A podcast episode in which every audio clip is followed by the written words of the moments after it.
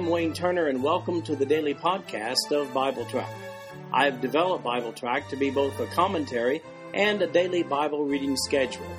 These podcasts cover the text and commentary, which may be found at www.bibletrack.org. So, for those who have a busy schedule but do have time to listen to the Bible being read, this podcast is for you. At the end of one year, you will have gone completely through the Bible. Today we're reading the first half of Lamentations, beginning with chapter 1, verse 1, down through chapter 3, verse 36. This is the New King James Version of the podcast. The King James Version is also available. All right, let's introduce the book. First of all, let me say that Lamentations is poetry. Virtually all conservative Bible scholars agree that Jeremiah is the author of Lamentations, writing it after watching the city of Jerusalem fall to the Babylonians in 586 BC. These five chapters, that's all that's in Lamentations, these five chapters reflect his thoughts on the fall. It's interesting to note that Lamentations, as I mentioned, is poetry. There's a distinct rhythm to the verses, but wait, there's more. In chapters 1, 2, and 4, each of the 22 verses begin with a word in the Hebrew which begins with the next successive letter of the Hebrew alphabet. Well, that's just like Psalm 119. And that's called, by the way, an acrostic style. A C R O S T I C, acrostic style. The verses in chapters 1 and 2 have three lines each, while the verses in chapter 4 have two lines each. Chapter 3 has 66 verses instead of 22. The same letter of the Hebrew alphabet is used in groups of three verses until all 22 letters are used in order. Chapter 5 is written freestyle, and like I said, it's poetry. You may want to read the account of the demise of Jerusalem in Jeremiah's own words before reading Lamentations, and that's in the last chapter of the book of Jeremiah, uh, where you can read it in Jeremiah chapter 52. So we begin our very sad account, the book of Lamentations, with chapter 1, verse 1. How lonely sits the city that was full of people. How like a widow is she, who was great among the nations. The princess among the provinces has become a slave. She weeps bitterly in the night. Her tears are on her cheeks. Among all her lovers, she has none to comfort her. All her friends have dealt treacherously with her. They have become her enemies. Judah has gone into captivity, under affliction and hard servitude. She dwells among the nations. She finds no rest. All her persecutors overtake her in dire straits. The roads to Zion mourn because no one comes to the set feast. All her gates are desolate. Her priests sigh. Her virgins are afflicted, and she is in bitterness. Her adversaries have become the master. Her enemies prosper, for the Lord has afflicted her because of the multitude of her transgressions. Her children have gone into captivity before the enemy. And from the daughter of Zion all her splendor has departed. Her princes have become like deer that find no pasture, that flee without strength before the pursuer. In the days of her affliction and roaming, Jerusalem remembers all her pleasant things that she had in the days of old. When her people fell into the hand of the enemy with no one to help her, the adversary saw her and mocked at her downfall. Jerusalem has sinned gravely, therefore she has become vile. All who honored her despise her because they have seen her nakedness. Yes, she sighs and turns away. Her uncleanness is in her skirts. She did not consider her destiny, therefore her collapse was awesome. She had no comforter. O Lord, behold my affliction, for the enemy is exalted. The adversary has spread his hand over all her pleasant things, for she has seen the nations into her sanctuary. Those whom you commanded not to enter your assembly, all her people sigh. They seek bread. They have given their valuables for food to restore life. See, O Lord, and consider, for I am scorned. Is it nothing to you, all you who pass by? Behold and see, is there any sorrow like my sorrow, which has been brought on me, which the Lord has inflicted in the day of his fierce anger? From above he has sent fire into my bones, and it overpowered them. He has spread a net for my feet and turned me back. He has made me desolate and faint all the day. The yoke of my transgressions was bound. They were woven together by his hands and thrust upon my neck. He made my strength fail. The Lord delivered me into the hands of those whom I am not able to withstand. The Lord has trampled underfoot all my mighty men in my midst. He has called an assembly against me to crush my young men. The Lord trampled, as in a winepress, the virgin daughter of Judah. For these things I weep, my eye, my eye overflows with water, because the Comforter who should restore my life is far from me. My children are desolate, because the enemy prevailed. Zion spreads out her hands, but no one comforts her. The Lord has commanded concerning Jacob that those around him become his adversaries. Jerusalem has become an unclean thing among them. The Lord is righteous, for I rebelled against his commandment. Hear now, all the peoples, and behold my sorrow. My virgins and my young men have gone into captivity. I called for my lovers, but they deceived me. My priests and my elders breathed their last in the city, while they sought food to restore their life. See, O Lord, that I am in distress. My soul is troubled. My heart is overturned within me. For I have been very rebellious. Outside the sword bereaves, at home it is like death. They have heard that I sigh, but no one comforts me. All my enemies have heard of my trouble. They are glad that you have done it. Bring on the day you have announced, that they may become like me. Let all their wickedness come before you, and do to them as you have done to me for all my transgressions. For my sighs are many, and my heart is faint. Well, very early into one's reading of Lamentations, there's simply no question regarding the name of this book. It's one big, long lament by Jeremiah. It's just really sad. In these two chapters, sometimes he speaks of Jerusalem in the third person. Then sometimes he personifies Jerusalem and refers to the city in the first person.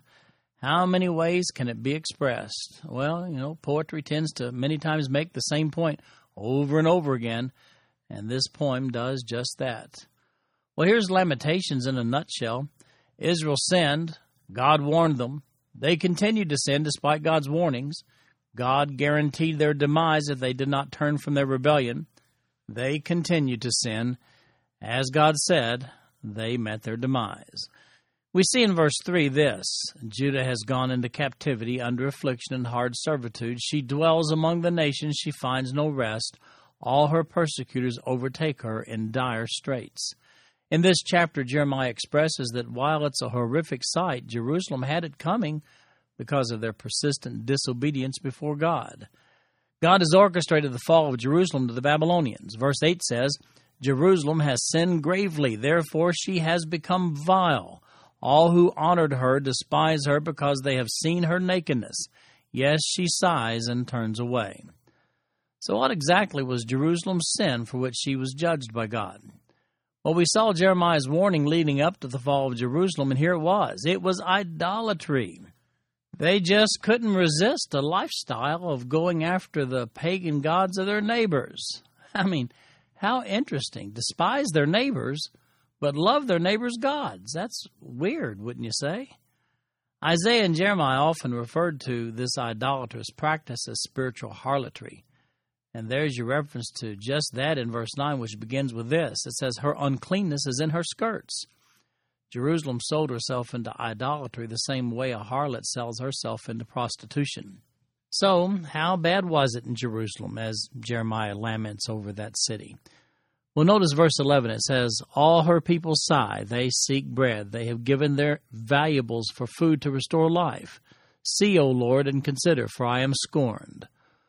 All of Jerusalem's inhabitants were forced to barter off their riches just for food in the time leading up to their collapse. After all, they'd been surrounded by the Babylonian army, no one in or out of the city, and thus food became very scarce. But you know, Jeremiah had continually warned Jerusalem before the fall to repent. Uh, they just wouldn't listen, though. Now Jeremiah observes in verse 15, he says this The Lord has trampled underfoot all my mighty men in my midst. He has called an assembly against me to crush my young men. The Lord trampled as in a winepress the virgin daughter of Judah. Those same leaders in Jerusalem that scoffed at Jeremiah's prophecies of warnings are, well, are now trampled underfoot by the Babylonians. Though the Babylonians were the conquerors, Jeremiah credits the Lord with the fall.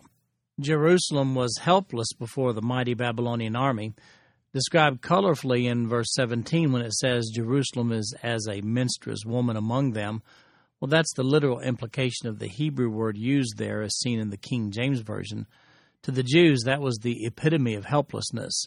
Now, the New King James Version lightens it a bit when it translates that as Jerusalem has become an unclean thing among them. But the word used in Hebrew really means menstruous woman. In verses 21 and 22, Jeremiah calls upon God to punish the enemies of Jerusalem, those wicked Babylonians whom God had used as his instruments of judgment. And they did end up getting their just rewards, but not until about 50 or so years later. Lamentations chapter 2.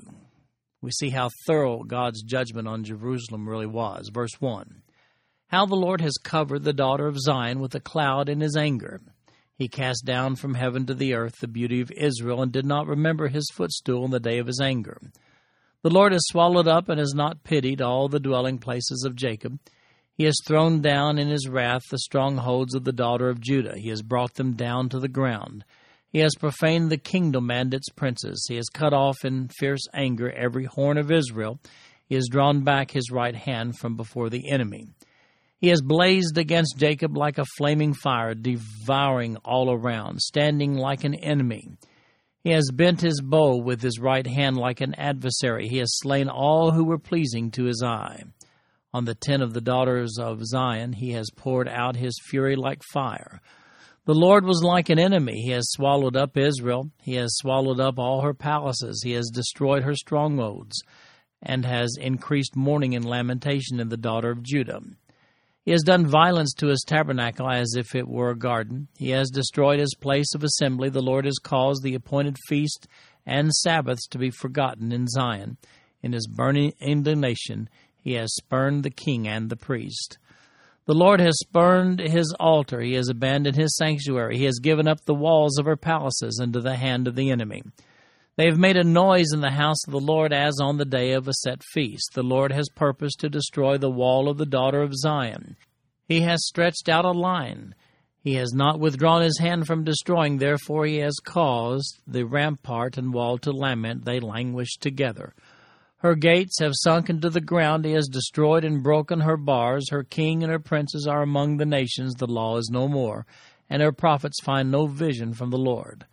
The elders of the daughter of Zion sit on the ground and keep silence. They throw dust on their heads and gird themselves with sackcloth. The virgins of Jerusalem bow their heads to the ground. My eyes fail with tears. My heart is troubled. My bile is poured on the ground because of the destruction of the daughter of my people. Because the children and the infants faint in the streets of the city. They say to their mothers, Where is grain and wine? As they swoon like the wounded in the streets of the city as their life is poured out in their mother's bosom? How shall I console you? To what shall I liken you, O daughter of Jerusalem? What shall I compare with you, that I may comfort you, O virgin daughter of Zion? For your ruin is spread wide as the sea. Who can heal you? Your prophets have seen for you false and deceptive visions. They have not uncovered your iniquity to bring back your captives, but have envisioned for you false prophecies and delusions.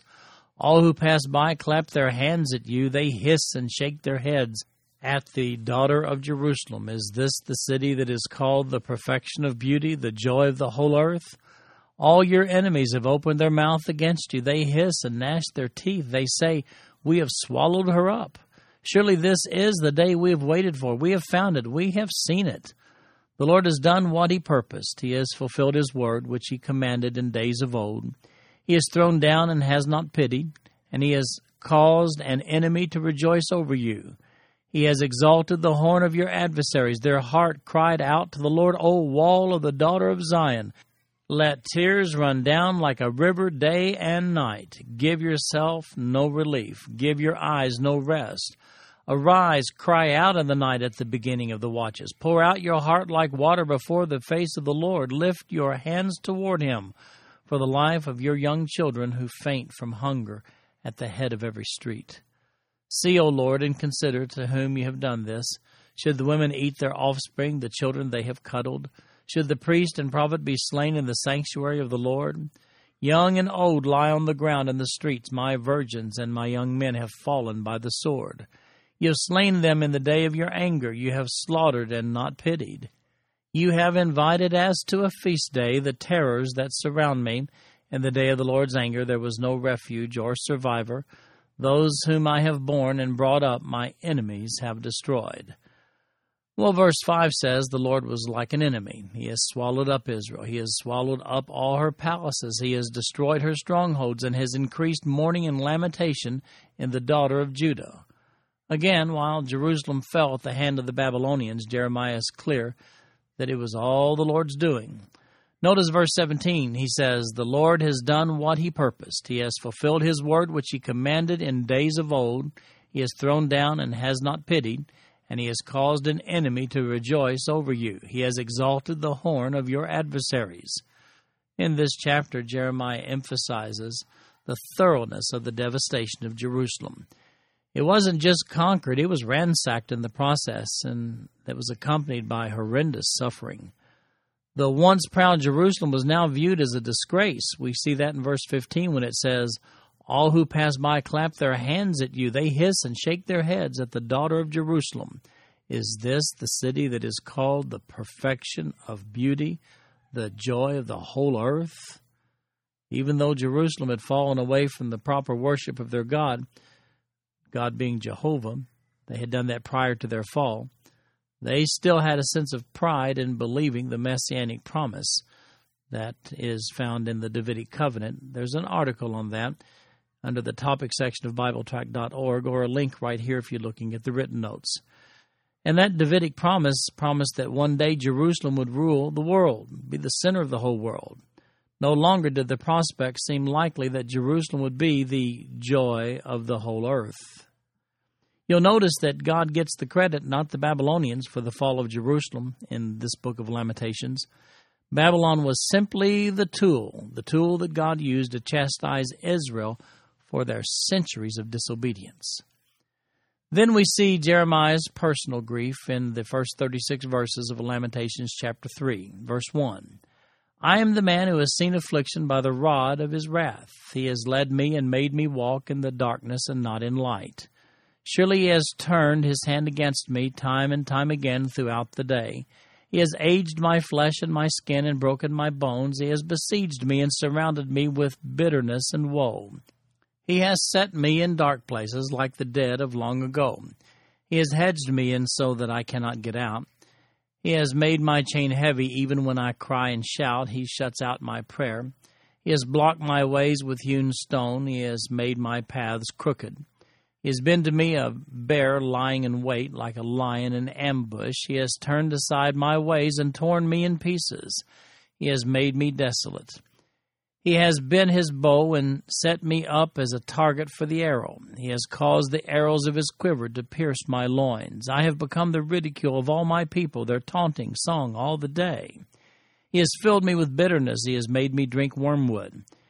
He has also broken my teeth with gravel and covered me with ashes. You have moved my soul far from peace. I have forgotten prosperity, and I said, My strength and my hope have perished from the Lord. Remember my affliction and roaming, the wormwood and the gall. My soul still remembers and sinks within me. This I recall to my mind. Therefore I have hope. Through the Lord's mercies we are not consumed, because his compassions fail not.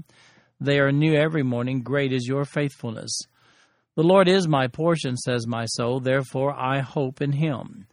The Lord is good to those who wait for him, to the soul who seeks him. It is good that one should hope and wait quietly for the salvation of the Lord. It is good for a man to bear the yoke in his youth. Let him sit alone and keep silent, because God has laid it on him. Let him put his mouth in the dust. There may yet be hope. Let him give his cheek to the one who strikes him, and be full of reproach. For the Lord will not cast off forever. Though he causes grief, yet he will show compassion according to the multitude of his mercies.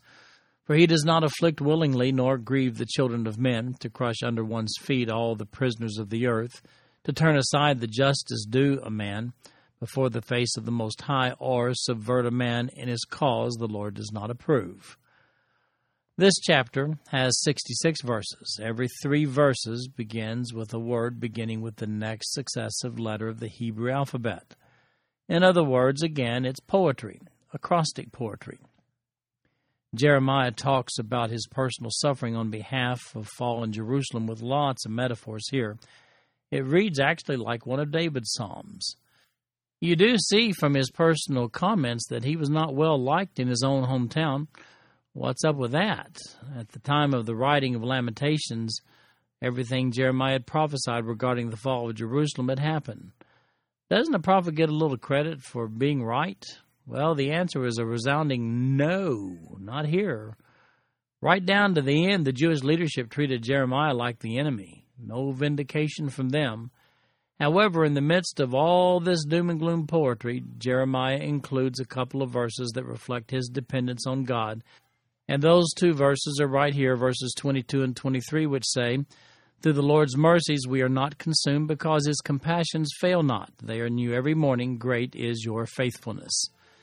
He continues on with this lesson, and here it is Even though things may be bad around you, the Lord will help you through the tough times. Well, we'll continue with Lamentations, but not now. We'll look at the remaining portion of chapter 3 in our next reading of the Old Testament. This concludes our podcast for today. I'm Wayne Turner, and if you'd like to read along with our commentary online, go to www.bibletrack.org. Thank you for listening in today. The background music for these podcasts is an original composition written by the music director of Faith Bible Church, Paul Walker.